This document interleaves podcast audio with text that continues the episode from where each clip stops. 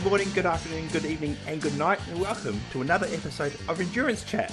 I'm not Michael Zalavari, unfortunately he couldn't be here, so you got emergency host Chris Riddell with, with you tonight, talking about one of the great races in the world. We're counting down to the Le Mans 24 hours, and this will be a little intro podcast talking about, you know, what the classes are, and just giving you a feel for what the race is. With me tonight, we have our European brethren, Oliver, Trevor, Trevor, I've got to stop, stop, Trevor, Ollie, hello. I can never say your name. Along with everyone else. exactly. Thanks for joining us, Ollie. Long time no see, or no time no chat, and even longer time no chat. Bujok, hello to you, sir. Hello. Yeah, it's been a while. It has been a very long I've been while. in the background lately. So. Yeah, you did a lot of your work in chat correcting our mistakes. But for once, we got you back on the air to chat about Le Mans. So, um, as always, we see, we uh, bring you this podcast with thanks to our sponsor, the Racing Line app. Uh, we thank them for their support. So, gentlemen, Le Mans. This is a race that we've all lo- love. The Le Mans 24 Hours, best race in the world. Agree? Yes. One of the best for sure. Because Yeah. people always say, I like this one better or this one, but it should be in your top. Yeah, should be the top. Uh, for me, it definitely is. And I, know, Ollie, you've got a special love for this place. yes. I I don't know like how to describe it exactly, but it's like just such a magical place that I've got a connection with, and it it's been a while since I've been lucky enough to go. Um, but uh, yeah, hopefully next year I can see that place again and hear and smell those race cars. Um, but we'll see. We'll See, but Jock, have you been lucky enough to go Uh, not yet. on the bucket list. I was planning. I was planning to go last year, but we all know what happened then. Yeah, some So- someone got a cold. But I think in this race, I think if you, I, I still remember when I was was a child when I first saw it on TV that I watched the fir- first day, and then the strange realization when you turn on the TV the next day and it's still going. That first time, I you never forget, in my opinion. No, absolutely. Uh, I can remember my first race in the in the early you know early teens. It was the first race, like 2010. I think it was the first race I watched cover to cover, and just that mem. It's just a memorable event. You know, it's you know obviously different time zone. Watching race cars go around five in the morning here, and then transitioning into nighttime in Le Mans. It's an amazing spectacle, and yes, it's been delayed again this year because of COVID, but still coming up to what is it? Two weeks away. Can't wait. Weeks away. Two, three weeks away. So, what makes this place special? Well, two weeks because it's twenty first, twenty two. Oh, yes, it's two weeks away. Yep. So, what makes this place special, guys? Is it the It has track? everything. It has everything.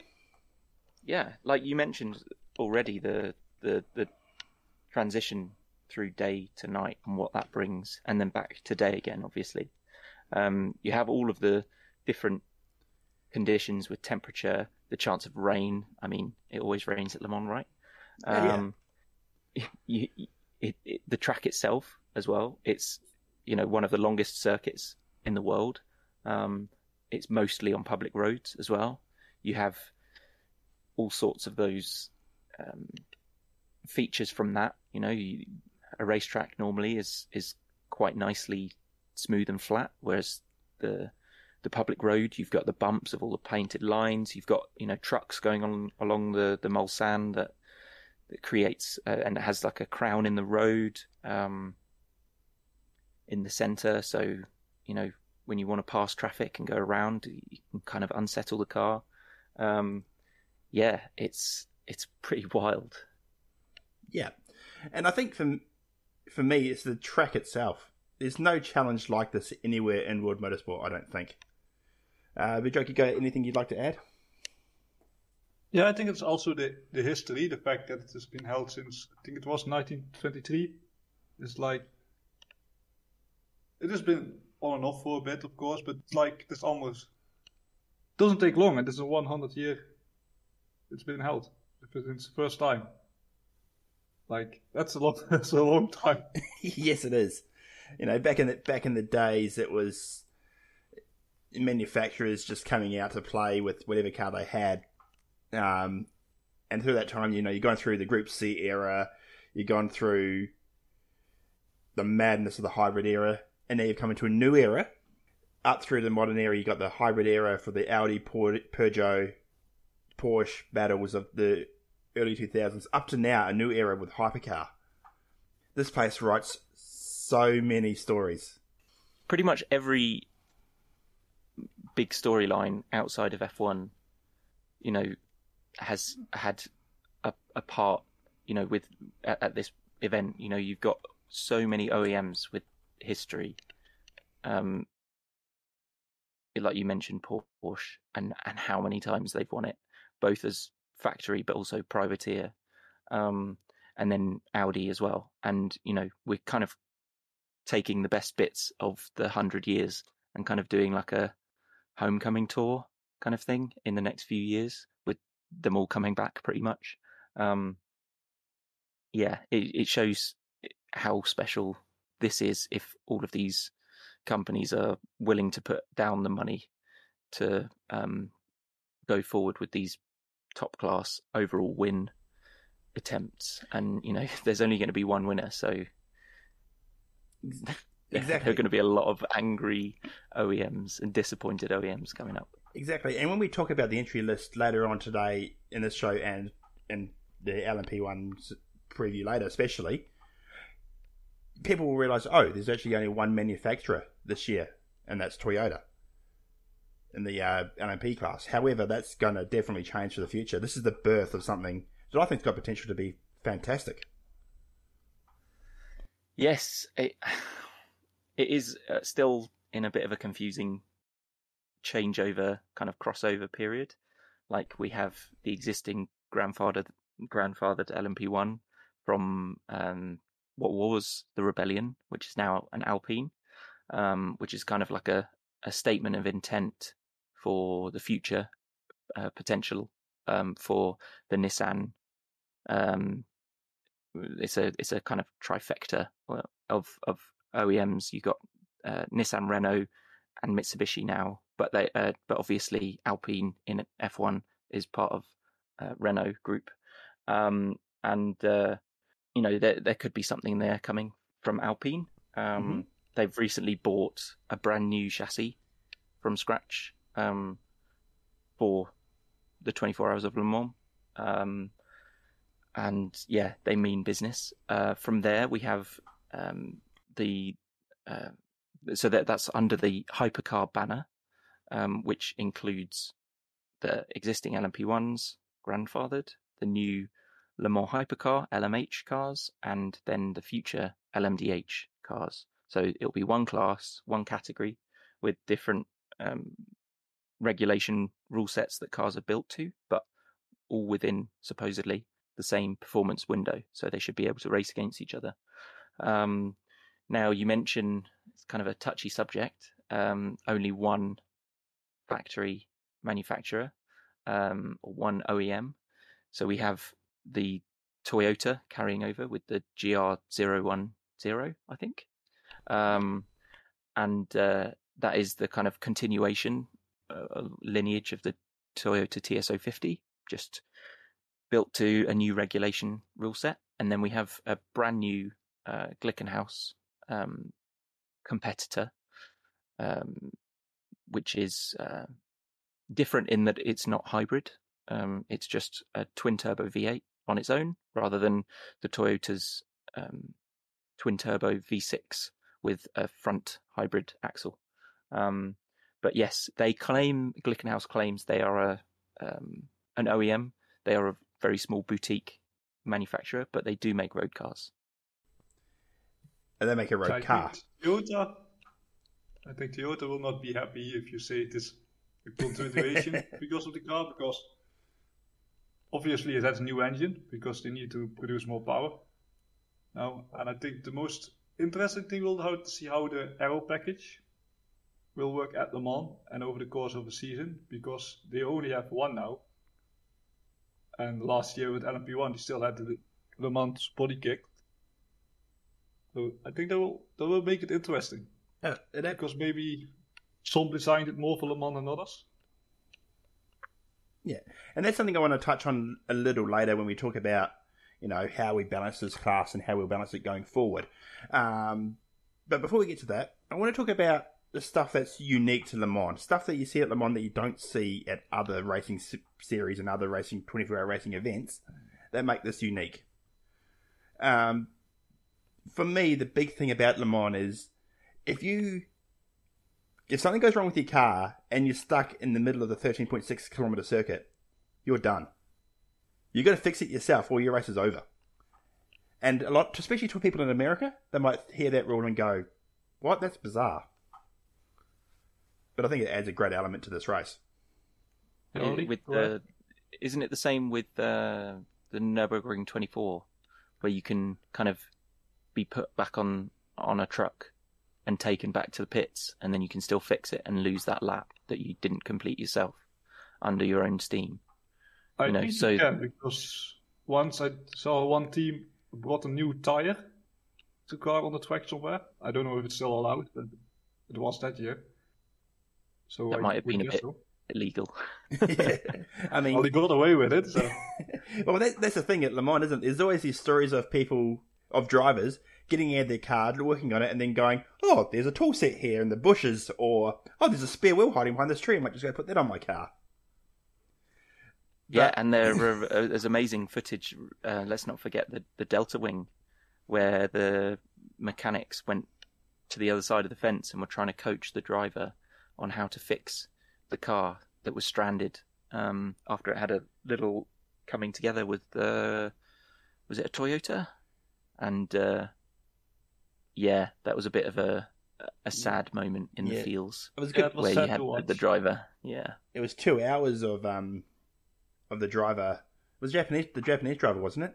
yeah, yeah. uh, Satoshi Motoyama, I think it was. Yeah. He um yeah, just that for a good couple of hours him just trying his hardest to get that car the few hundred meters he needed to get it to to get it to the pit lane. Yeah, and you have all of these highs and lows and swings of emotions. Um, you know, you, you it's quite harsh to watch, but Mm. you know when you have the the driver stranded uh, and and they have to think on their feet. You know, every second counts potentially. You know, we've had a car that's been coming from last place all the way through to the field to win uh, in 2017. So you know, every second still counts when you're stranded out on the road Yeah. and you, you see these really bulky, blocky phones that they have taped to the door, you know, for when they're out in the middle of the forest, away from the radio con- uh, signal, um, and yeah, just trying their hardest. You know, they've got a little tiny toolkit of zip ties and tape and stuff, and they're just trying to Yeah. get it home. Yeah. I mean Yeah, it- sometimes you just get surprised because I think remember. Do you guys remember a couple of years ago? I think the last the last year of BMW, we all thought it was dead, and all about like an hour later, it suddenly appeared on the track again from somewhere behind the wall. yeah. So it had a lap for more than an hour or something like that. Yeah, that's Yeah. crazy. Yeah, and I remember um, one of the Audi drivers, might have been Tréluyer, Bernard Tréluyer, Tréluyer, a long a while ago in the hybrid era. He binned the car at the Mulsanne, at one of the Mulsanne chicanes, got out, just yeeted the bodywork off the thing, and took it back to the pits, just bare brute strength. And then you get what the teams can do in the pits as well. Uh, we all think back to the days like Audi with a five minute gearbox change and things like that. These cars are built for things to go wrong when they have their 24, 36 hour tests, they practice things like simulating changes of gearboxes and brake pads and all this sort of stuff that you might need to change in an event. Clutches for Toyota, especially. 'Cause they have a habit of failing on them. Too soon. Never too soon. Cookie's not here. I can say what I want. but what else is unique to this race? So we have the the especially uh, contrasting to the Spa 24 that was a couple of weeks ago, um, when the green flag falls um, is the, the the pit strategies. So at Spa with the the SRO style of doing things, it's quite regimented, where it's basically taking away pit strategy and having it more of a driver on driver skill contest. Um, at Le Mans, it brings in the, the fuel strategy and the tire um, multi stinting tires. So um, they did a, a, little bit where uh, in the World Endurance Championship where they could change tires and refuel at the same time, and that took away um, uh, the advantage of being able to double stint your tires or triple stint or quad stint your tires. Um, but now, if you can, uh, because the the pit fueling can't be done with any work on the car, the refueling in the pit lane can't be done with any work on the car, then if you can avoid having to take a, a, a tire change and the time taken for a tire change, then you can save however many seconds that is in in, in the pits. If you do that four or five times, you could potentially save a lap. So um, it really, really brings into the strategy of multi-stinting your tires. Well, what's I want to add to that that you have to always remember that at the moment you have three safety cars. So when you're planning your strategy, you should also account if it if it is smart to pit at that moment, because sometimes you can get behind by the other safety car and go a lap down. And we saw it a couple of years so, ago where the GT race was basically over in the first hour because of when the safety cars fell and the strategy that unfolded in the pit lane. Yeah. You know, one of the GT cars. I think two cars were, yeah. were just gone. Yeah, there were a safety car. Was it the Porsches, wasn't it? There were a safety car ahead of everyone else. And in the GT field, as tight as it is, that was enough for them to win the race. Well, it was tight at the time because the, the gap between first and second place was only a handful of seconds, and the safety car happened to pull out into that tiny gap. And then the gap between safety cars is well, it, well, it's a third of a lap in distance, but in terms of time, there's the time they're taking. It'd be good two and a half minutes. Yeah. So yeah, that so that pretty much what paid to that race, um, and also this this race. I think the most unique thing for me is just watching these cars go hammer and tongs for 24 hours in darkness, in complete darkness. Like you have a good two thirds of the track with no lighting whatsoever, just going through forest. It's for the most airy thing in motorsport, I reckon. Yeah, I think Jenson Button said that the first time he drove Le Mans, that it felt like he was driving 3,000 miles an hour on the straight at night. You have all the white lines. It kind of looks like hyperspace from Star Wars or Star Trek, or well, both, I suppose. And uh, and you have all these really th- big bugs as well. That's something that um, Allan McNish talks about. So along the Mulsanne uh, about two thirds down, there are a few little ponds and lakes. So there are just loads of bugs that are from that, you know, open water, and they go across the track, and you just hit them each lap. And yeah, when they hit the screen, it's like loads of lines going up the screen. And then when you uh, put the wiper on, if there's any water, if there's any rain, it just smudges them all over the place, and you can't see. So it is amazing and enchanting. I've been lucky enough to be watching the track, um, watching the race on the Mulsanne Straight um, from one of the chicanes, and there are lights on the chicanes, um, primarily for probably for gravel traps and helping the marshals remove cars um, because they're more likely to be off track in the corners. Um, but then they just disappear into the black of the forest, and it is so spooky. Um, yeah, pretty cool. Yeah, if you can find yourself a an onboard stream throughout the race with no commentary of a P1 particularly, no hypercar now. Got to, got to stop saying P1 of a hypercar. If you can see it, get one of those. Get that up during the midnight hours. It's incredible viewing. Uh, anything else you want to mention before we move on, guys? Talk about the cars in this race. So we have um, the drive time situation as well. Um, so for safety, they do um, a potent. Uh, I think it's four in six. Um, mm-hmm. So each car has three drivers. Um, it will be different in different other 24 hours. You know, like we mentioned, Nurburgring 24 hour, they have potentially more drivers per car. Um, so here we just have the three, and uh, for safety, the no driver can do more than four hours seat time or track time in six in a six hour window. Um, and then we have um, bronze minimum drive times and silver driver minimum drive times. So you don't uh, and and driver maximum drive time. So you don't abuse, um, especially in the amateur classes, having um, too much of your professional in the car at one one point and making sure that your your amateur driver is in for enough time. So you don't have a a situation like we've seen in the past uh, over in America where you have a, an amateur that drives the car for one lap and then uh, wins the race because his or her co-driver carries the team across the line in first place. Yes, and I think when we get to some teams we talk about in the AM class, there'll be a um, you know, you'll definitely pick up those. There's actually a couple in the pro class as well, which you'll pick up a okay, this because these guys have to do a good solid chunk of time. That's where this car's going to fall by the wayside, and we'll discuss that as we talk about the entry lists on later podcasts. Yeah, to add to that, to the drive time, it's always somehow someone almost always gets it wrong. Yes, and the penalties for getting it wrong are massive. They are race ending and can absolutely cripple your 23 hours of hard work to find out you've been disqualified in the last hour, or as have had a significant stop go penalty in the last hour because you've got it so wrong.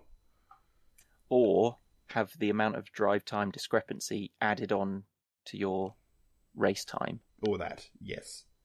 So if you've missed out by three minutes, um, you're going to be put three minutes down from where you finished, and that could be massive. Yes, and we've seen it in the past, like with with some cars, if they there's a rule in place now that never used to be there until Toyota died about finishing your minim- last lap in a minimum time. It used to be you were disqualified, you were not classified, but now it's a case that of. was because of. Uh, I think that was because of Peugeot, Was where it? they tried to limp um, with like a broken gearbox or like a broken drive Okay. shaft or something, and they just tried. I think it was the uh, maybe they call it the Bourdais rule, where they had a problem with the car and they tried to. They they did hardly any laps. You know, they they were in the garage for a significant amount of time at the race, and they decided, okay, let's see the finish, um, because part of the magic is you know crossing the line with the man with the checkered flag Hmm. standing on the track, and they, they limped around super slowly with this broken car, and then suddenly, uh, after the year after, they added a minimum last lap time, which uh, I can't remember exactly how that's calculated, whether that's um, an average race lap um, times one point something. Um, but I think it's around six minutes or so. And Yeah, because. Nakajima just started the lap when he broke down, that started the six minute countdown. And uh, even though he did finish the, the race, uh, technically, um, he was disqualified, and I believe they're not classified Mhm. uh, as a finisher because their last lap was over the six minutes. So that rule has changed now. It's uh, you got a penalty, a significant one to stop teams from doing it. Yeah, it was, so it was an 11 minute lap they did, which these days I think equate, would equate to a 10 minute penalty. But when they, but back when that happened, it put them out of the race entirely. Um, but so keys to this racing with obviously don't fill your decks as you're doing 300 k's down the Mulsanne straight in traffic at night. Make sure your car's running at the finish competitively. What? Make sure your pit stops are on point. Make sure you avoid getting to any shenanigans with slower cars, lap traffic, slower class traffic. Sounds easy, right? Yeah, make sure that the, the uh, decisions you follow up to is from a marshal and not from a driver. Questions? Let your clutch go boom. Yeah, Again. that happened so fast in 2017. It was like all was well for Toyota, and, and it went wrong. But it, it Yeah. felt like five minutes, and all went wrong. Yeah, and this place Yeah. is full of those stories. Uh, we all think back. I can think back to the when the, all the Porsches, oh, not all the Porsches, all the Peugeots died. Um, yeah, and then and then you got the the year that of Audi's two massive accidents then you had the uh, third Audi surviving to win. Flood just put Yeah, something was in chat. the last laps. Yeah. Flood just put in chat back in 70, 1971, all the Ferraris died in one crash. So, you know, it- stories like that. And even more modern times, the, um, what year was it that you had the, uh, the Porsche against the LMP2s? 2017. 2017, of course. 2017. Toyota. Same Yes. year that Toyotas died. yes. Yes. Yeah. So had And the, like Toyota had in the 8 car, apparently they had it designed in a way that was really difficult to change. Hmm. Dus while they had a similar problem, Toyota took an hour longer to fix, which Yeah. took them out of the running. And I think, I think the NP2 car was overtaken with like an hour left or something like that on the clock.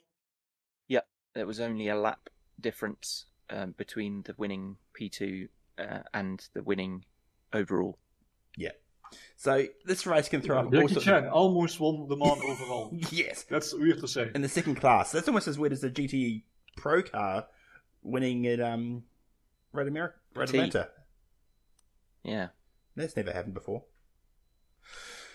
All right, so we talk about the cars, gentlemen. So we uh, we alluded to it before. Uh, the Le Mans prototype hypercar. It's a new car. So yeah, the hypercar is a new class for this year, uh, taking over from an LMP1 category that was getting a bit over. like, I guess what's the word like over, not oversubscribed. Budget. Uh, sorry, over engineered, Over budget. over budgeted, Over budget. Yeah. and, Budgeted. and yeah. long in the tooth. It'd been around for a good decade in the hypercar, Yes. in, in the um, hybrid area, which has given us some fantastic racing. I mean, the Porsche, Toyota, Audi battles that we had, three different cars, three different solutions, all coming to the same result, with some of the best endurance racing you're ever going to see. But like everything in life, it was time to move on. And what we've got now is this hypercar class, which is in its infancy and is such an interesting rule set for a number of reasons. Um, we talked about the teams before. Uh, we have the Toyota with their hybrid powered GR010. Uh, we have the Alp, Team Alpine, which is running a grandfathered LMP1 from last year, which was previously run by Rebellion. And then we have Glickenhaus with their hypercar regulations build of a twin turbo V6. So again, we've got three cars with three very unique ways of of adhering to regulations, and balancing these three cars is proving an absolute nightmare. Sort of. Sort of. Do you want to do you want to go speak to be, speak to why we have balance of performance in the first place? Because that's a term that I know a lot of people despise.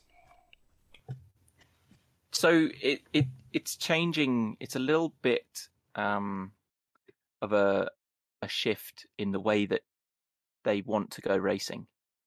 So um, before it was more of a technological development arms race, whereas now is uh, more of a a brand showcase. Let's say. So um, this is the the model in GT racing that has become really successful over the past um, couple of decades, and it, especially with the GT um, strength in depth. Uh, and and the idea is it's creating an arena for brands to go and you know knock the shit out of each other to put it simply um, the brands they love this um, they want to go up against the top brands in the marketplace and say, you know, we beat them last weekend kind of thing. Um, it's something that the people who are fans of the brand like to follow and, um, you know, potentially get bragging rights. Um, and when they are so close together, um, thanks to balance of performance, then, um, yeah, you're going to get more wheel to wheel action. Um, beforehand, you know, the time gaps were pretty big. Even still, when you mentioned the racing was close, the time gaps on track were still pretty big. I, I always remember um, Truth in 24, I think it was the first one, where the Peugeots were pulling out um, three seconds a lap on just on pace. So then they, they had to then win it on strategy. Um, we aren't supposed to have that issue um, now. Um, if the balance of performance works, there's got a lot riding on on it. Um, balance of performance is, I think, we people who are really invested in it understand it and want to know what it is. But also think the benefit is for the series is that the more casual fans probably don't care.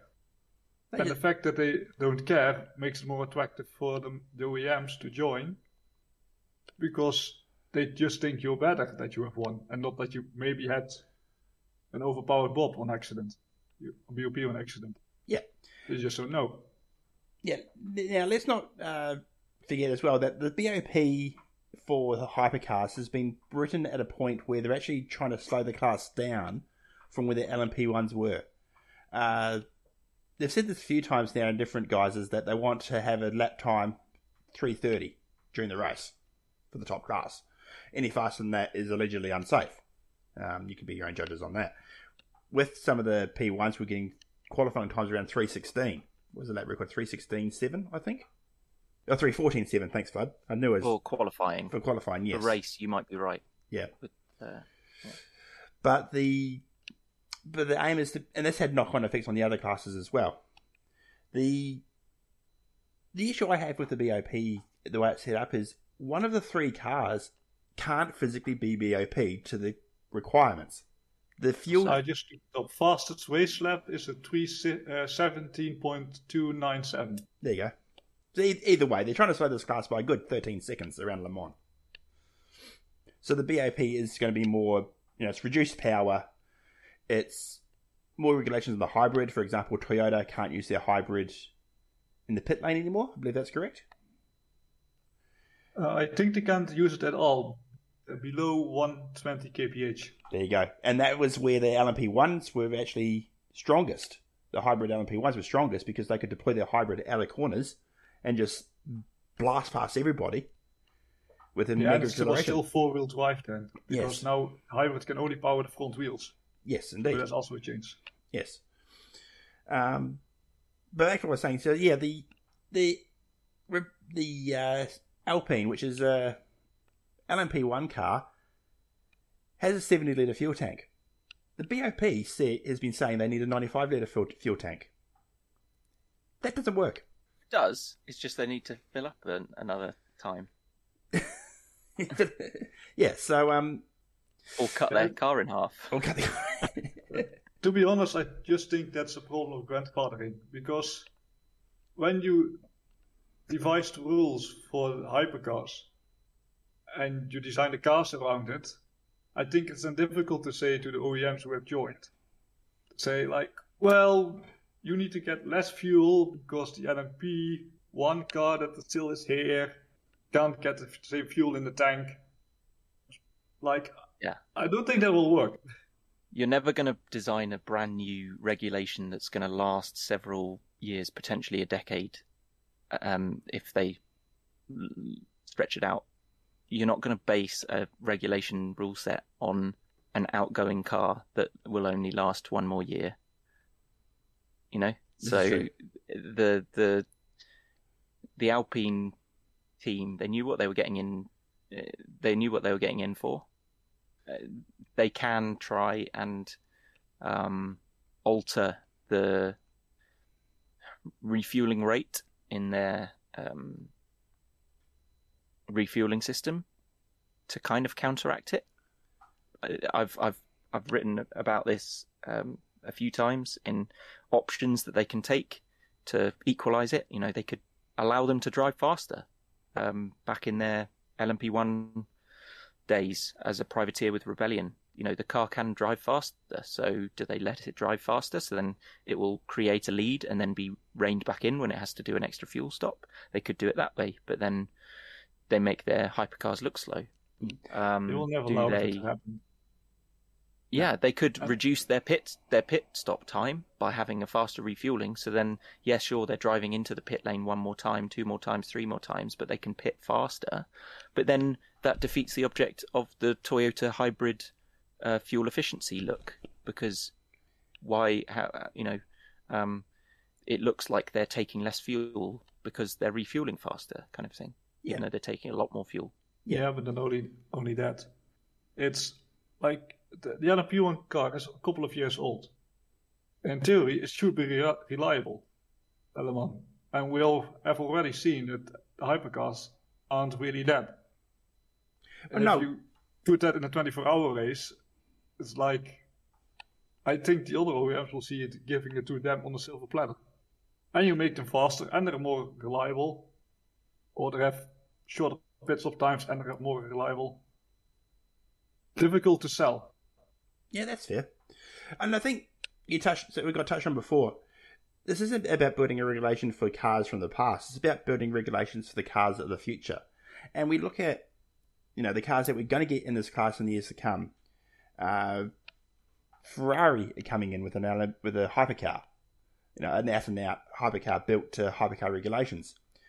It seems like the whole of Volkswagen and Audi group are getting cars built to LMDH regulations, which are the regulations that have been adopted in America. Cheaper. You know, a cheaper way of racing in the top class. And there's been all these talks of other manufacturers coming in, coming out. Are they in? Are they not? I think at some point there was as many as eight to ten manufacturers expressing interest in this class in one way or another. So these regulations, these balanced performance, has been written not to deal with the Alpine, but to deal with the cars that are coming.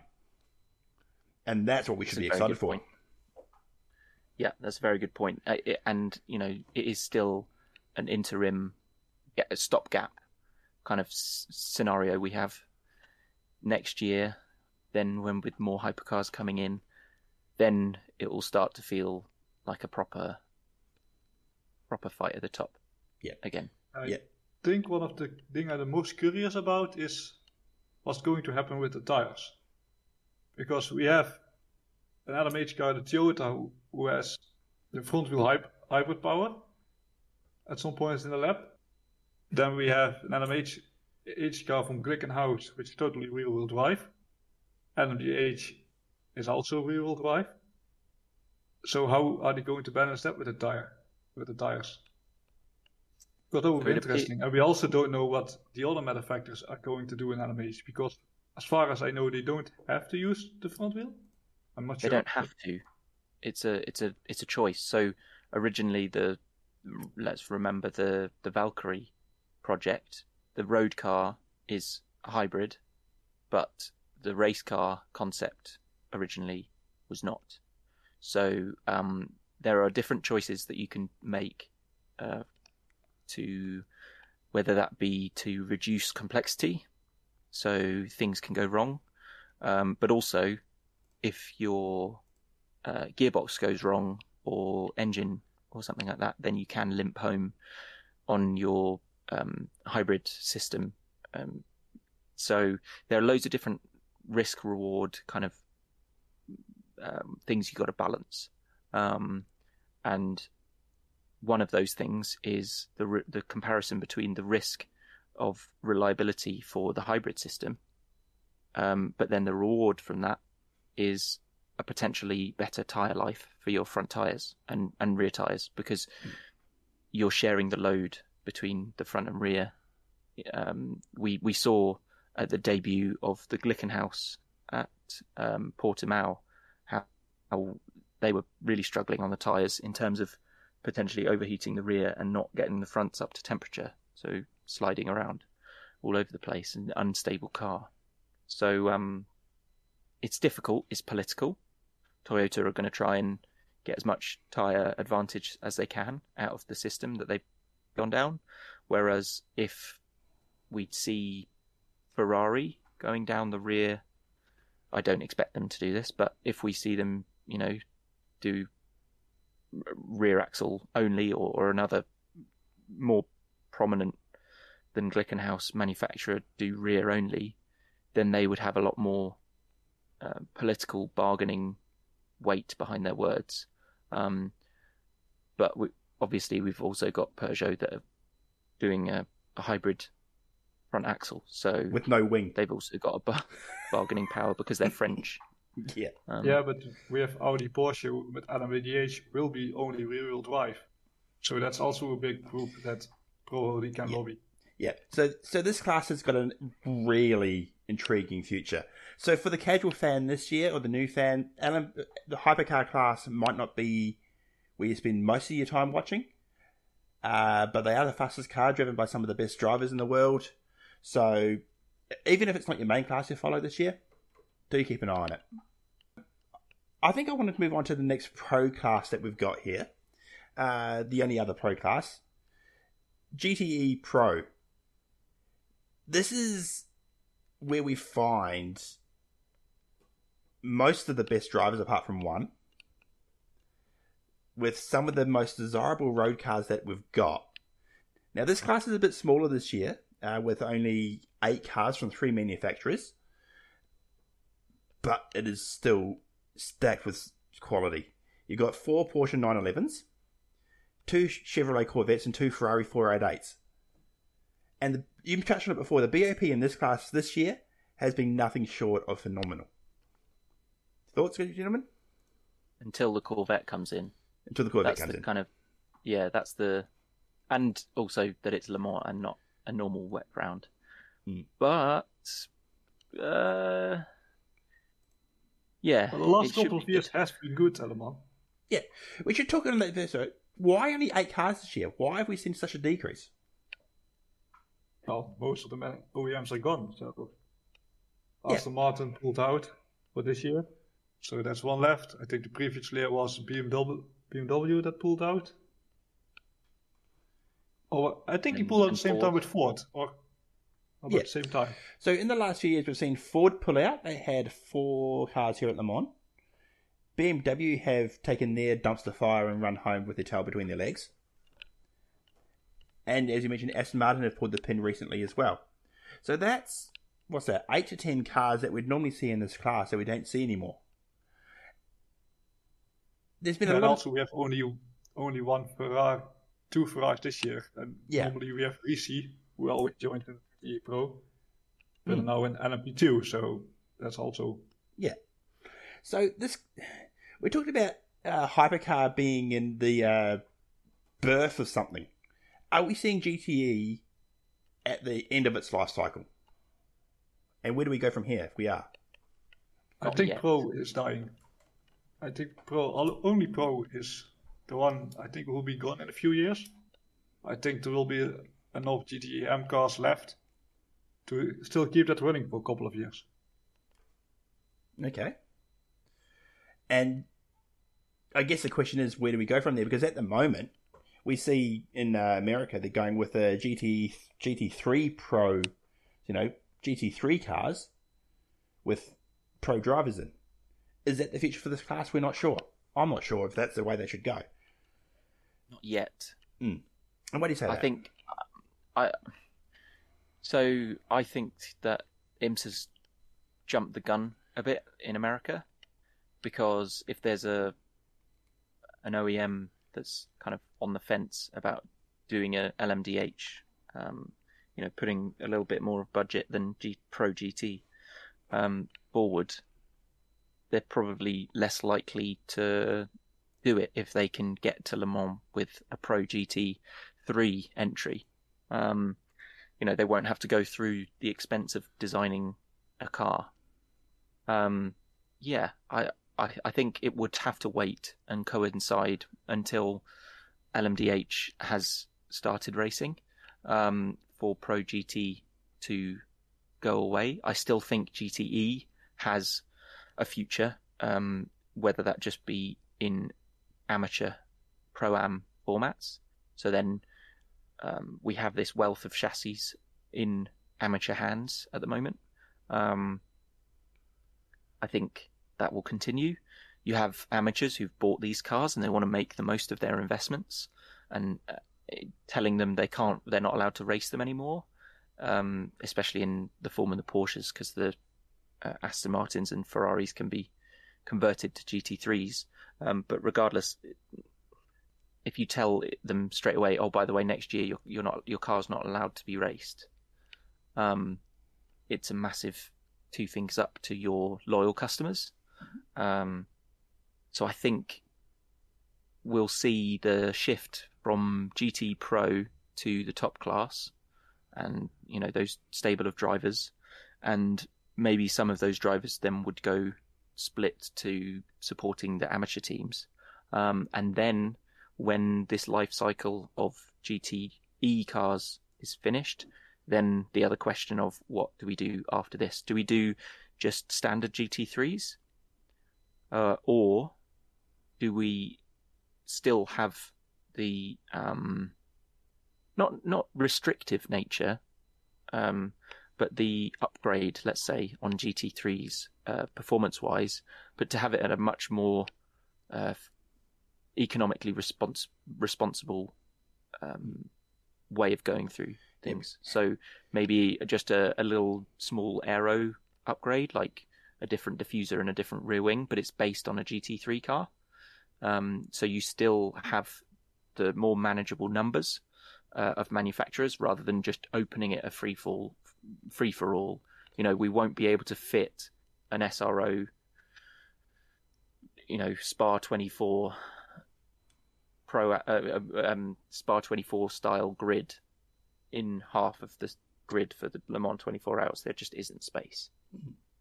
Yeah, Um, I think the only thing I disagree with you about is that IMSA jumped the gun. Because I don't think IMSA jumps the gun just because of the fact that they probably knew that GTE wouldn't be gone at Le Mans.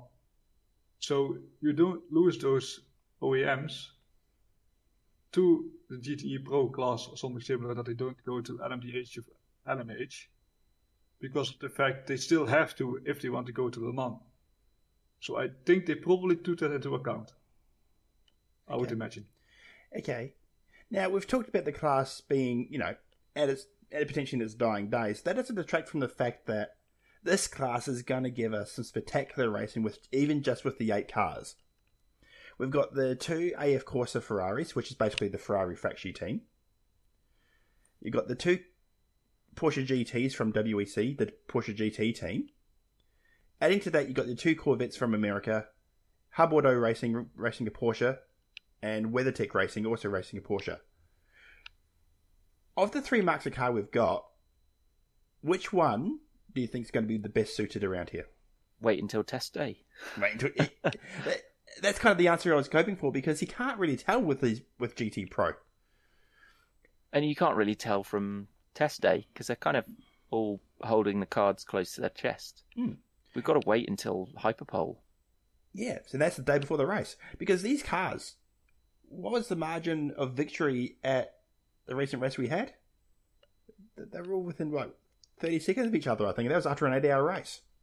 Yeah, GTE Pro, we had the six hours of Monza.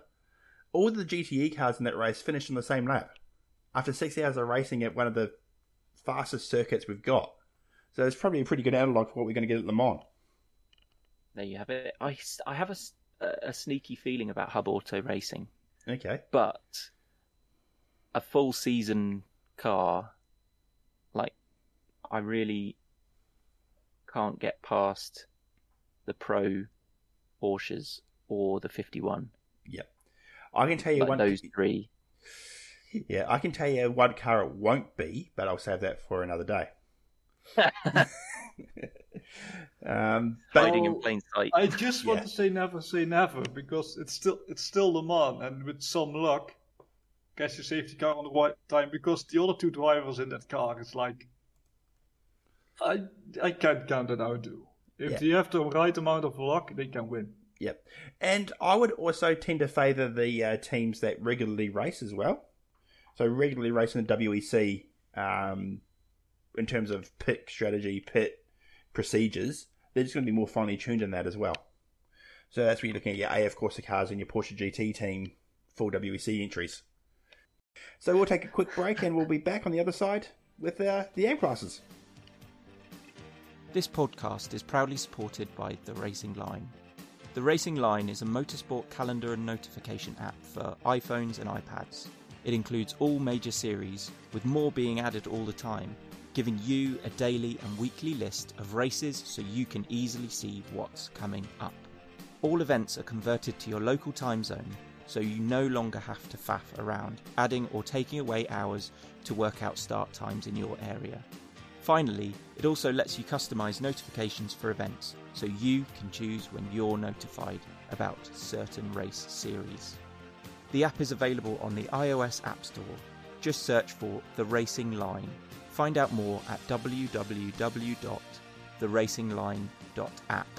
Now, back to the podcast. So far, we've talked about two classes in the race, the two smaller classes. Now we have the classes with the amateur driver races, LMP2 and GTE AM. Before we get stuck into them, though, I want to talk about why is the amateur driver important at a race like Le Mans? What are they, what are they what are they for? History. You know, um, we mentioned the 1923 is the first race. Um, partly it was, well, back then the only people who could afford these cars were wealthy individuals. So they go and take their brand new toy and go racing with it.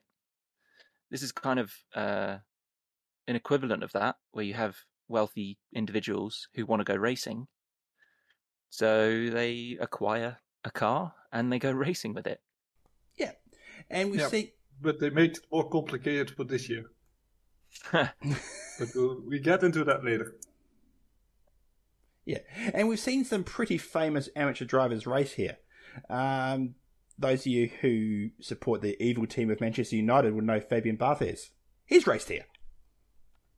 In an LMP2, no less. Uh, Nick Mason, drummer from, from Pink Floyd. Was he drummer? Yes, drummer. He's raced here. Um, you get Patrick Dempsey, he's raced here uh, in, a G- in a GTE Porsche. So it's not just um, I wealthy. think Paul Newman is possibly the most famous one. Mm. Did he get second place? One one time? Uh, Maybe it was a class second place.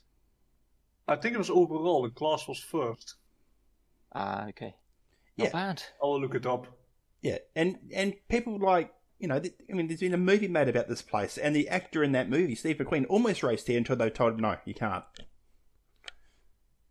Pesky insurance. Yeah, first and Yeah. class, second overall.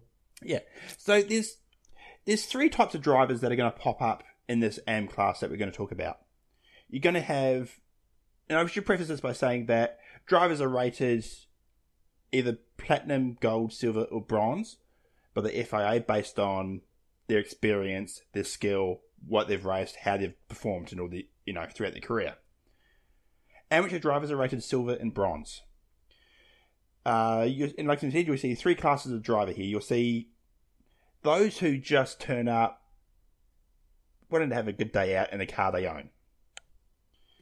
You'll see those who are up and coming in the world of motorsport, and you know they're generally termed super silvers because they're rated silver drivers by the FIA. So they'll be young up and comers like Porsche Junior drivers, things of that nature. And then you get the old racers, the guys who are at the other end of their cycle, who are just out there having a having a lot of fun. Um, like think back to Martin Brundle racing with Alex Brundle, for example. That sort of thing. And it leads to a really interesting set of drivers. And of course, you pair those up with some of the best pro drivers in the game as well. And we talked about it before. The uh, the challenge of this class is having the amateur in the car for as little as possible to give you the best chance of winning this race. And the amateur driver can Unless have, that un- Unless- unless that amateur is uh, faster than one of the pros, which does happen which we have seen. which we which we have seen, and generally your super silvers might be that. Uh, so I want to get stuck into the LMP2 class. So, uh, Ollie, you want to explain what this 25 car class is all about? Yeah, so um, an LMP2 is more of a spec. Um, well, it is a spec series um, to reduce cost, and uh, so they, there are four different chassis to choose from. Um, doesn't look like it on this entry list anymore. um, but but uh, no, all but one are based on the Oreca 07. So they're all going to look pretty identical, um, bar paint scheme. Um, and uh, yeah, so all have the same engine, um, which is a um, a Gibson V8. It's a it's a very cost effective way to go racing, and these cars are bloody quick when you put the pro drivers in. Um, they're as fast as the fastest cars were a decade ago. Um, Oh, were and uh, also for the LMP2s. Yeah, Also new for this Uh, year. Yes, yes. Um, so uh, this class is split roughly in half um, based on the driver rankings, but we'll come on to that later. Um, these cars have been slowed, um, as you mentioned, um, a bit, so they have a bit less power. Um, they've been stuck for the whole year um, in their low drag aero kit uh, I think. Mhm. Uh, but that doesn't matter uh, because they're at Le Mans where they want to use it anyway. Um, we don't have a tyre war anymore, but that's um, by the by added detail. Um, we all have Goodyear tyres on, on these cars. Um, and uh, if you happen to see um, an Aurus on the entry list, that's just an Oreca. Uh, they've just put a different name badge on it. Yeah, They've just got a different Um, name badge and an angry Russian driving. That's all that means. Um, now you mentioned there that the class is sort of split into two. So for the first time this year, we have a pro am uh, division in the P two class. Uh, Bajok, you want to explain what that what that's about? Because it's not really pro am, is it? Yeah. Yeah, you could call it, I think, Pro MM, because LMP2 should be Pro M at the basis already. But basically, it turns, turns out that people who have money and are not silver drivers, because they're older or not that good, want to have something for their efforts. And if they get yeah, getting defeated by silver drivers, which most of the time are also super silvers, well, you get annoyed if you put a lot of your own money into it. So they want to win something for themselves against competitors uh, more or less equal to them. And that's why we now have uh, the Pro M classes. Yeah. And that's not to say these pro am classes won't find themselves at the pointy end of the field. Um, look at some of those pro am teams, and they will quite often find themselves on the podium of the P2 class overall. Yeah, some have even won overall, Yes, absolutely. like uh, RTN, basically Nederland. Yeah. They won at Fuji, uh, I think it was. So they can win. It's just unlikely because yeah, the bronze drivers are most of the time uh, slower. But with a bit of luck, control for others, catch the right safety cars, it is Hmm. possible, but not likely. Yeah. So, just looking at this entry list of 25 LMP2 machines, uh, 24 in the Oreca, one in the Ligier, um, which is an interesting car in its own.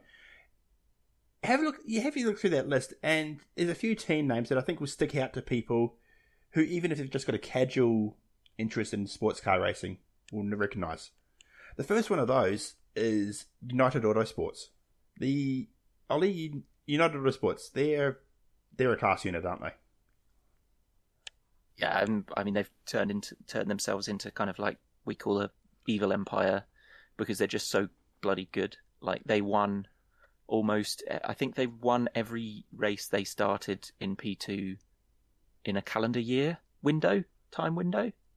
Um, they basically just had they had perfect races where they had fastest lap or perfect race weekends where they had fastest laps in every session and won the race. Um, and got pole position. So they are a proper outfit. They've got a very, very, very good silver, um, which is rare to follow up having two very good silvers back to back. Basically, doing what another team will mention next. Um, G-Drive um, also used to do. Um, they've four silvers in a row now, pretty much that are, are really good. Um, so yeah, United Autosports, they are pretty much the favourites going into this, I'd say. Yep. And for those wondering, United Autosports is, is Zak Brown, basically. Uh, guy who guy who's CEO of McLaren. This is his team. So um, yeah, and someone else. Uh, who was it again? Ollie, do you know? Richard Dean. Richard Dean, yes. Ah, yeah, awesome. Um, and and that empire is actually expanding as well. Yes, they, they've got their fingers in the pie in Supercars land with Walkinshaw and Andretti United, and they're also in the entry back into the GT3 world as well. So it's an ever expanding empire for that team. Allegedly, it's just GT4 now. I think. Uh, uh, allegedly, that's the thing with that's the thing with these McLaren entries, and everything's allegedly. you, can, you can't always take Zak Brown on his word. Uh, we'll see. we'll see. So they've got three cars here, um, which they actually all earn through auto invites. Uh, if because of their performances, I think they could enter as many as six cars in this race if they wanted, because of how they performed in various championships around the world. They've only Pretty much up- underlines United Autosports, right? yeah, that's that's And pretty don't much, think we used to call G-Drive Racing the evil empire? yes, They were never that dominant. exactly. We should talk about G Drive because they've got their two cars here in their in their not an Oreca, their Aurus 01. Uh, the as you mentioned, they've always been the evil empire, but this year they're sort of taking a bit of a turn.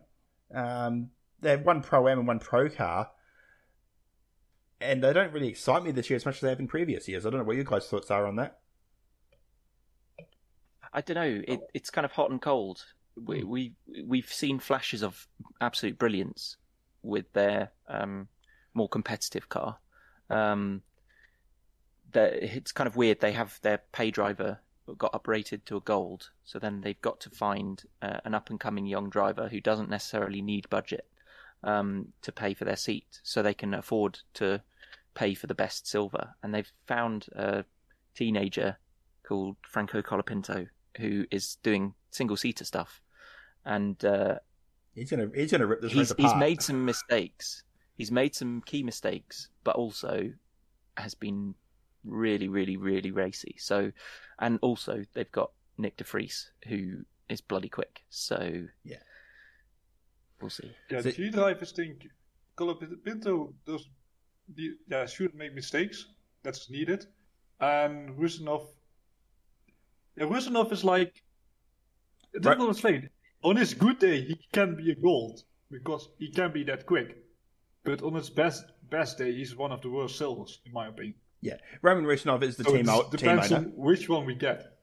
Yeah, he's the team owner. The reason this is G Drive, the reason that the car's an Aurus, and also we should mention as well that just a complete sidebar, part of Russia's ban from all world sport. These cars are actually from the Russian Automobile Federation. They're not Russian, Allegedly, allegedly. So that's always a team to. Even though their form hasn't been great this year, it's always a team to watch. Another big team is Jota Autosport. Uh, they have two cars in this year, and anything Jota touch usually turns out pretty darn well. Ollie, yeah. Yeah, yeah they ran the cars when they finished uh, second and third overall. yes, they ran the Jackie Chan didn't- DC cars. didn't that- have their name, but it was them. yes, Jackie Chan DC cars 2017. They were the team, the guys who ran the team. So Jota you can never count out. Uh, who else on that entry list do you think is worth a, worth a shout out? WRT, WRT. WRT, definitely. definitely. So WRT, for those new to us, they're a team that has raced, basically been the Audi team in GT3 racing for many, many years. They've come along to this P2 class and absolutely taken it by storm. Just with the one entry, but it's a powerful entry. Pretty much, uh, well, they're definitely uh, in the WEC entry, bankrolled by Audi, um, and that is because Audi uh, are going to be using WRT at least for their um, LMDH future, um, and this kind of goes in hand in hand with potentially with what Jota Sport are going to be doing in future as well, which is why they are just so professional. They are um, marketing themselves uh, and practicing as professional outfits. So um, that's why these guys are at the front. Uh, the reason we're not going fit through drivers, by the way, is because when we saw this with Spa, there's tends to be a lot of driver changes leading up to the week of the race just because of travel restrictions and teams and drivers not being able to get from place to place. So if we don't go through the drivers today, that's why. But that driver lineup for the WRT car is a really interesting lineup. And you've got a good combination of experience in Robert Kubica. Kubica? And then Yeah, I think the 30, 41 might be the weaker of the two, just because of the fact they haven't won with the Le Mans Hmm. Aero kit yet. Yeah. And the notable name of the 31, you've got Robin Frijns from Formula E and all sorts of other things, as well as, a, yeah, as well as a uh, couple of solid, oh, amateur drivers, but really, uh, yeah, F- Ferdinand, Charles isn't really an amateur. yeah, exactly, and Ferdinand And Habsburg, is also from single seater, so uh, yeah. So through the six top drivers they have, they'll get a car close to the podium as well.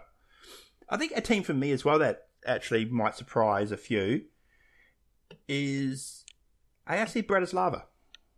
They're a pro am entry, but they're a very solid pro am entry. So a gonna- real dark horse is probably high class racing. yeah, absolutely. Uh, high class with their two cars this year. Normally they have one in the WEC, but they've got two cars along for Le Mans. Um, the usual car with Ricky Taylor from America in there. And their Le Mans only entry has some young bloke called Kevin Magnussen and, his, and he's bringing his dad along for the ride. Cute. so that's that's a team worth following. And you talked about them before, Risi Competizione. Uh, forever a Ferrari GTE pro team. They've come along this year with a P2, which looks great, and the driver lineup that we're going to talk about looks even better than the car looks, with Felipe Nasr and Oliver Jarvis. So, th- anywhere you look throughout this field is quality teams, quality drivers. So, and with 25 of the cars as well, picking a winner, you might as well just pick pick a dartboard and throw darts at that, see what you end up at. There are going to be battles all the way through. Mm. You know, regardless if it's for the win or for tenth place.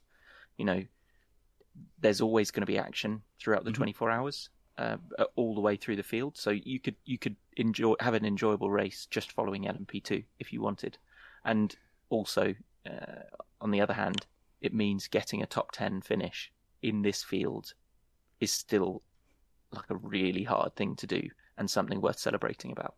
Yep. So, with a class that's as competitive in this, as this class is, how do you win? Uh, not No mistakes. Any mistakes, Mm-hmm. not breaking down to bad luck, not getting crashed into. Also important. Like you have basically you need to have almost all the luck in the world and making no mistakes, and then you have a chance, and that's not even sure you're going to win. Absolutely. It's that close. Yep. And this will be, for me, this is going to be the pick of the cl- classes this race. Um, and I can't wait to go into detail on that in a future podcast because 25 cars is a race on its own right. Some Creventic grids aren't that big. And it's, that's one class of four here at Le Mans. Uh, we should actually talk about. I've talked about the 25 LMP2 cars. Technically speaking, there's 26. And this, again, is one of the unique things about Le Mans. One spot on the grid is always reserved for cars which they call innovative car. So, you know, alternative fuel sources. We've seen Nissan in- the past bring in a Delta Wing, which was this really long, pointy thing with skinny front tires, and and it was a really unique approach. Then they brought a, a fully electric version to the race later on, which did a lap and then stopped working. But over the last last two times we've seen this innovative car, it's been run by Frederick Sausset, which is a name no one will probably recognise. But he's correct me if I'm wrong. Quad, quadruple ampu- amputee? Yes. Yes. So Yes. you've got some guy here racing, uh, who raced here with no arms and no legs. And this year, he's got a whole team of drivers like that. And- yeah. So um, th- this car, it it it it's carrying on from what Frederick Sausset raced um, several years ago. He had a, I think it was a Morgan LMP2. Before all the cars were closed topped. So he had um, like a, a crane um, lowering him in his seat into the car, and then uh, he had a um, a hook connector on his arm that he could connect to the steering wheel and then steer with that. And then with his other hand he had hand controls for the for the brakes and throttle. Um, it will be something similar this time with the the two of the three um, drivers. Uh, I can't remember which um, is it Ni- Nigel Bay who's the the um, who doesn't have a an impairment Uh, no, Nigel. Uh, Nigel, Nigel paraplegic, volgens mij. Ah, it's um, it's it's uh, Francois Ario. I recognise him now from um, uh, ELMS stuff, I think. Um, and uh, yes, so this Association SRT 41 car is it is an Oreca 07, but it's been modified a bit, and um, yeah, it, won't be as competitive on lap times. That's why it has um, it's got some lights on it to to show um, that it's uh, a different class, as it were, for the cars driving around it. Uh, and um, you'll see probably uh, cameras on it in in the pits. Uh, so they go into the garage. And um, they have to take some of the car apart to make sure that the driver's in the right place. And they, I think they maybe strap, or not necessarily strap, but position his the, the driver's feet inside the the car. Um, so so this they they will fall back on pace in terms of the rest of the LMP2s, um, both on track potentially and in the pits. yeah. So the two, Yeah, for them it- it's a win if they finish. yes, and that's, That's and, uh, and that's the point of this of this Garage 62, this innovative car.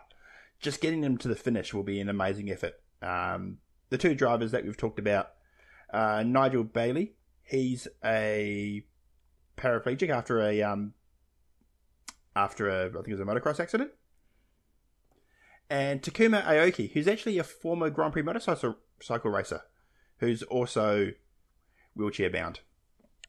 So you know he's paralysed below the waist. yeah. So, you know, when you think about driving a car, what you use your legs to, you know, quite extensively. So to be able to adapt a car to do that, then adapt a race car to do that while doing 300 k's down the Mulsanne is an amazing feat. And just this, car, the fact that this car exists, just gives me warm fuzzies inside. It's a real feel good story. It is. And it's what the world needs right now. Um, so yes, so while that car won't be competitive, it'll be a fun watch. So we should move on now. We've got one more class to talk about, and that's our LMGTE AM class. This is another ridiculously strong class with 23 cars. Uh, but Jock, why don't you tell us what the GTE AM class is all about? Uh, GTM. That's basically mostly people with a lot of money who want to race. And well, the, most of the GTE cars are old GT Pro cars, which sometimes are newly built, but they most of the time they're a year behind. And sometimes you can team up because you need a silver and a bronze at minimum. So people could team up to pay for it, but most of the cases is is one bronze that pays for all of it. So then you get possibly a factory driver if you have the money for it. Try to look for a young professional, they call it, so basically a super silver. And yeah, try to win the championship in Le Mans. Is I think how I ex- explain it in short. Yeah, and this is Should the we like, also explain driver ratings for a bit how they work? yeah, sure. Because mostly for the drivers, most of the bronze drivers you see, uh, at least the GTM, are people who start started after they're 30. So if you're older than 30 years old, when you get a racing license, you will always, at most time, always be classified as a bronze time, even though you might be faster. Which is one of the reasons Ben Keating, which is one of the drivers in this class, is possibly rated as a bronze because some people say he, sometimes he's at the space of a silver. But he will never be upgraded. Also, you could have the fact that I think it was if you are 50 years old, you get downgraded for the first time. For example, you are a professional driver. So if you then, if you are gold, they will downgrade to silver. And at 55, then you again get downgraded to a bronze. So that's how you can sometimes see old professional drivers also in those M cars in lower positions. I think that's the most important part. Yeah. Anyone else something to add which I forgot about the driver ratings? Oh yeah, under 30 they're almost always silver. You can't be bronze unless you just started out, which got out. I think it was one of the Iron Lynx cars. Got cut out by it earlier. Yeah, yes, where there was a um, so the, one of the Iron Lynx cars runs was trying to run an all well still runs an all female crew. Uh, however, they had a driver named who It's May Hawkey. yeah Esmee Hawkey who they put down she was bronze on the paperwork, a bronze rated driver, but no, she was not. Whoops. So um, we still don't. I don't think we still quite know whose fault that was. Her agent, who I think has previously raced at Le Mans himself. oh boy. So Uh, I driver- think Mark Blundell. oh, good lord. Well, it was at least his agency. Don't know Yes. for sure he himself was involved, but it was his company that uh, yeah screwed up. Yeah, so uh, driver ratings very important. Get them right. And we have twenty three cars here. So the the cars in this class come from three marques. You got the uh, Porsche 911. Uh, same. uh, now these cars are the same spec that you would see in GTE Pro because they are now a year, over a year old. You can have the Porsche 911, the Aston Martin Vantage AMR, which is what we lost from the Pro class, but they've one, two, three, four of them in AM this year, and then the Porsche 911 and the Ferrari 488 GT, GTE, with which there's truckloads.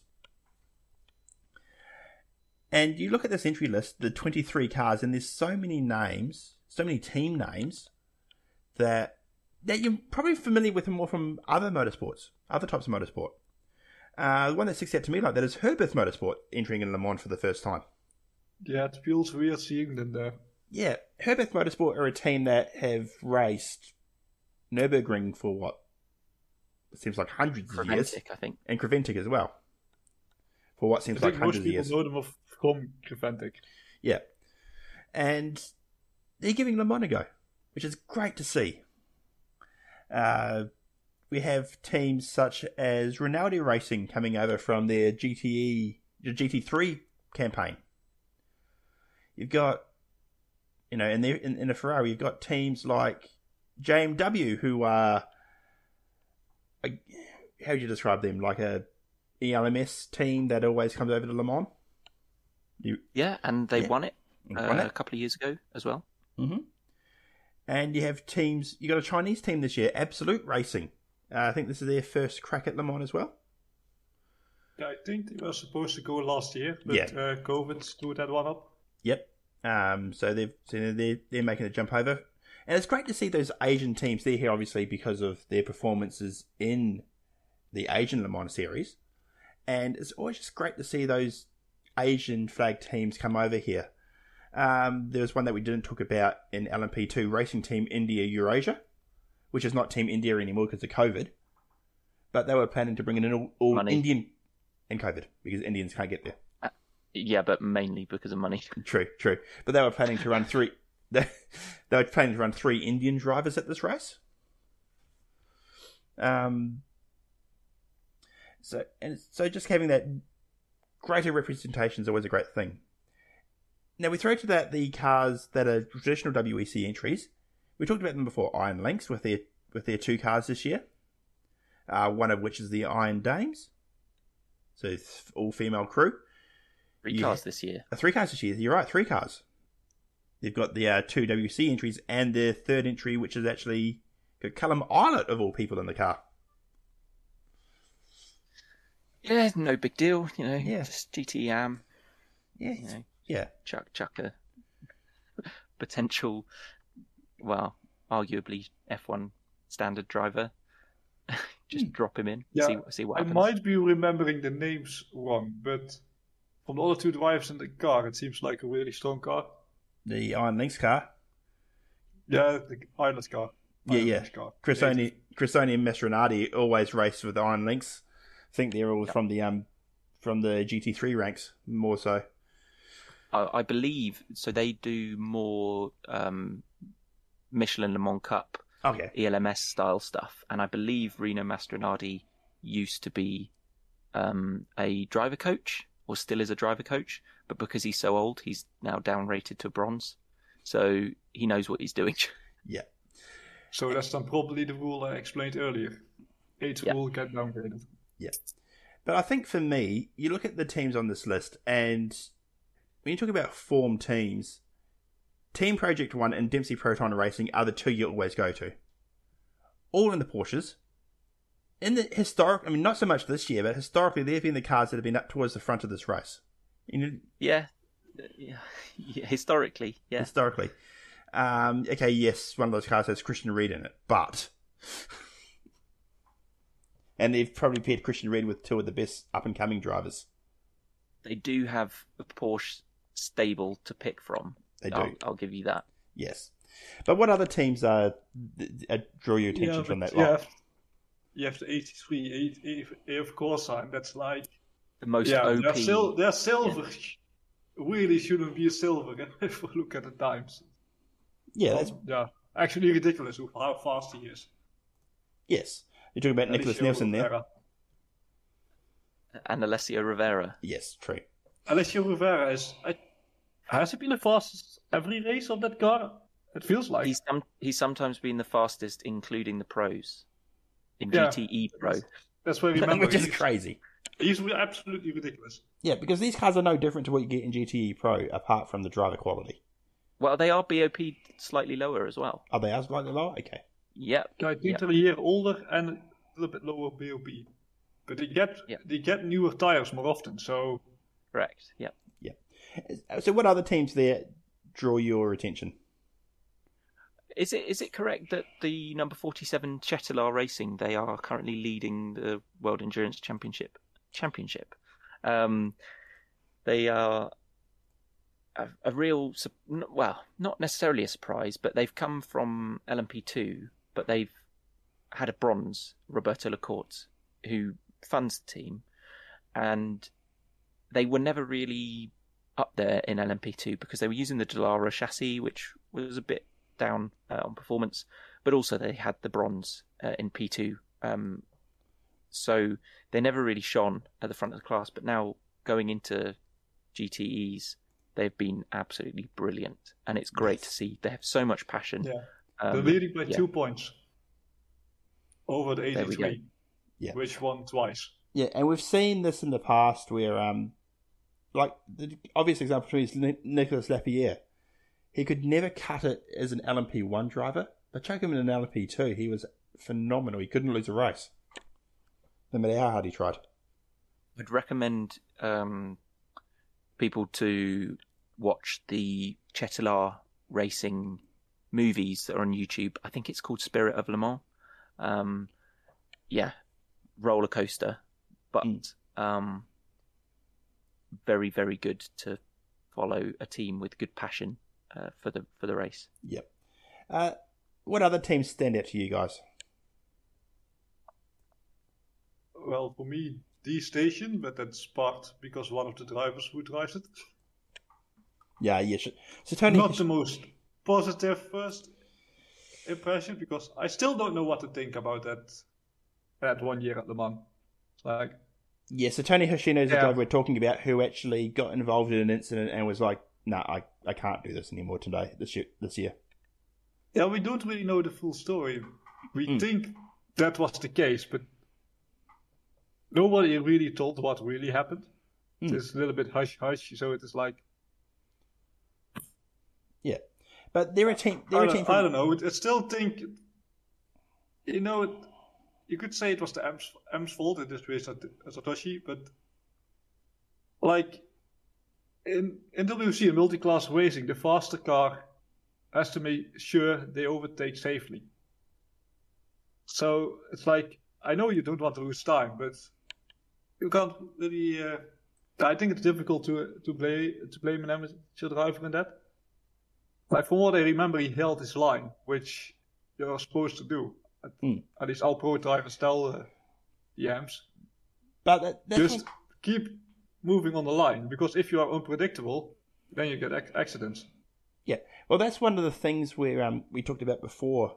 The how you manage traffic in this race, like one small incident where you have, you know, where you just ever so slightly tap a faster car, a slower car. In this case, it was a GTE AM against an LMP1 car. One small incident ended the race.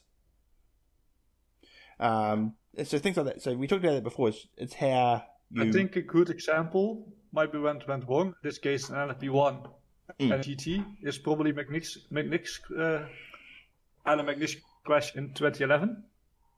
Yeah, People can look that up on YouTube. That Yeah, is that- a case of an LFP1 being too eager and get together with a GTE and having a massive crash. yeah, So and that- people who are interested can look that up on how you should not handle traffic. exactly right. Um, so yeah, this this twenty three car grid is absolutely full of quality as well. And you look at some of the drivers in there.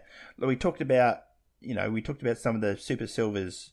Uh, one that's accepted to me, obviously, biased Jackson Evans from New Zealand, um, one of the up and coming Porsche juniors. You've got Jeroen Bleekemolen, who just is a gold driver who just basically drives these things for fun and does well while doing it. Um, I have the feeling Bleekemolen has been downgraded but because it feels like Hmm. I remember seeing him as a platinum some years ago. yeah, well, he is now. How old is he now? He'd be in his fifties, wouldn't he? No, he's. I don't think so, but but I don't think he will be that competitive this year because his car has at least now on the list two bronze drivers, Yeah, true. and I don't really know them at their pace. But yes, but you've got drivers here like Giancarlo Fisichella. He's done some form of racing, I think. Um, Nicky And- Team. Nicky, T- Nicki Thiim. Yeah, he snuck in there. he snuck in there next to one of the best soup, silver drivers we've got as well. And when Uh, what? Do you think this is enough for uh, Paul Dalla Lana to finally win? Oh, I hope so. Yeah, I still question if Thiim is that b- that much of an upgrade over Farfus, but we shall see. Yeah, but Paul, for those who don't know Paul Dalla Lana, he is the nice guy of GTE racing. I know Flood shared this story numerous times, meeting him at Bathurst. He's just a big Canadian teddy bear. He's been at this race so many times. He's ha- never quite been able to get the job done because of silly mistakes or something going wrong. It'd Be great if this was Yeah, his that gives me flag, flashbacks. Yeah, I think it was into the wall from 2015. the lead. Yeah, it was 2015, I think it was. yeah. When he went to the wall in the lead at the Ford, chic- at the Ford chicane. I almost said Ford Yeah, the last the last chicane on the lap for people who don't know. Yeah. So this class is another great one to watch. Um, it might be hard to track at times with the coverage not necessarily focusing on it that much, and because you'll have pro driver against AM drivers, so it's going to be a lot of toing and froing. So if you are that way inclined that you want to keep an eye on live timing, that's a great way to keep an eye on this class. And actually, for this race and whole, get that's one of the keys to the, watching this race. Get yourself some live timing. Get yourself an onboard stream or two. Set, set up your battle station and just enjoy the race from that point of view. And let's plug uh, Fantasy WC here also, Mhm. which can help Yep. make you more invested. Yeah, Fanny was run by one of, one of the guys on the chat, Mr. Uh, Mr. Clarkson. He's gonna hate me, hate that I called him that, but he um yeah pick pick a car from each class. It's probably the best way to get into this race if you are a casual fan. Uh, pick a car from each class and follow their fortunes throughout the race. Um, and if you do well enough, you might just happen to win overall and get bragging rights over the rest of us. Um, other ways to watch this race, obviously, we talked about the uh, live timing. What what other tips would you have for those settling in for the first time to watch this? Pick a car per class, one car per class. Mhm. Doesn't matter who they are, and just try and follow where they are um, on timing, whether that be uh, on a dedicated live timing service or it, when the ticker comes up on the screen and like hourly updates. Just try and work out where they're going and focus on that one car and how they ebb and flow, whether that be a pro car and how their strategy is being finessed or a, a pro am uh, category and, and try and work out when the amateurs in the car, how their lap times are doing, and then when the pros are in the car and how they're going, coming back up the field. Um, yeah, that would be my recommendation.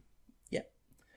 Would you like I anything? think joining a chat, such like our Discord or just, for example, Reddit, the discussion thread, uh, makes you also more invested because you can talk about the race.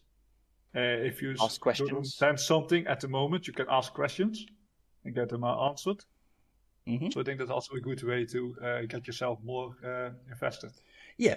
So leading up to the race, we'll have a, a primer thread on the Red- on the WEC subreddit that'll go through everything you'll need to know for the race. It'll give you documentaries to watch and prepare preparation, how to watch, you know, everything you could ever need to know. Details on how to enter the fantasy WEC, how to join the Discord. You know, that'll be up in the week before the race. Join the Discord, ask the questions you want to ask. Um, we'll only ever be too happy to answer. Also, listen to the rest of our podcasts coming up before Le Mans. We'll have uh, entry list previews going through pro and am classes. We'll also have a bit more of a th- in-depth discussion about many of the talking points he- ahead of the race. And we'll also have our customary pre pre pre pre pre race show, which is usually very loose and very sweary. And that's usually held live on YouTube. So this time of year, I just can't wait to get any get of this underway, and I can't wait for the race itself. It promises to be the best race of the year for me. Yeah, it feel, again, it feels a bit weird with having it almost two months later Mm. again this year. But uh, it will be interesting how, how it plays out because I think it because it was, was it in September last year or Yes, when it was was it? September last year, Octo- August this year. Uh, it promises to be a great race. Uh, before we sign off, anything you'd like to add there, Mr. Oliver? Or I've got my uh, playlist of things to watch. Here you know, go. I've got to catch up on. you know, make sure you, you watch Truth in 24, both of them on YouTube, and uh, maybe the Italian Spirit of Le Mans, and uh, and that will really get you in the mood. Yeah, and I'll Uh, have I think if you have Amazon, uh, if I remember correctly, there is a pretty good show about the Le Mans 2015, which goes over the teams, also over the failed Nissan project that year, which was pretty interesting in my opinion. Yep. Dus if you have a chance to watch that, I would also rec- recommend it. and I'll have my customary. Oh my god! This you're actually eating f- that that food challenge for when for after the first hour of the race, or in this case, the whole race. Uh, we're going to have details on that shortly as well. So if you like watching a crazy person eat disgusting stuff, stay tuned. For details on how to watch this race, keep an eye on our uh, on our Reddit threads and all of that as we get closer to the time.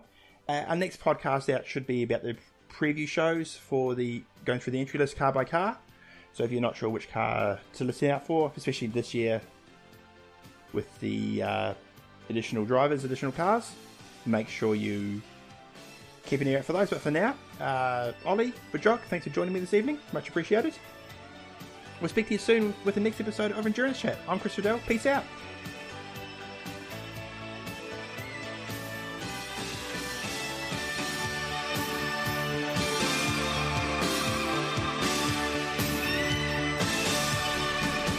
I totally felt bugged out, sorry. Kazoo! Done.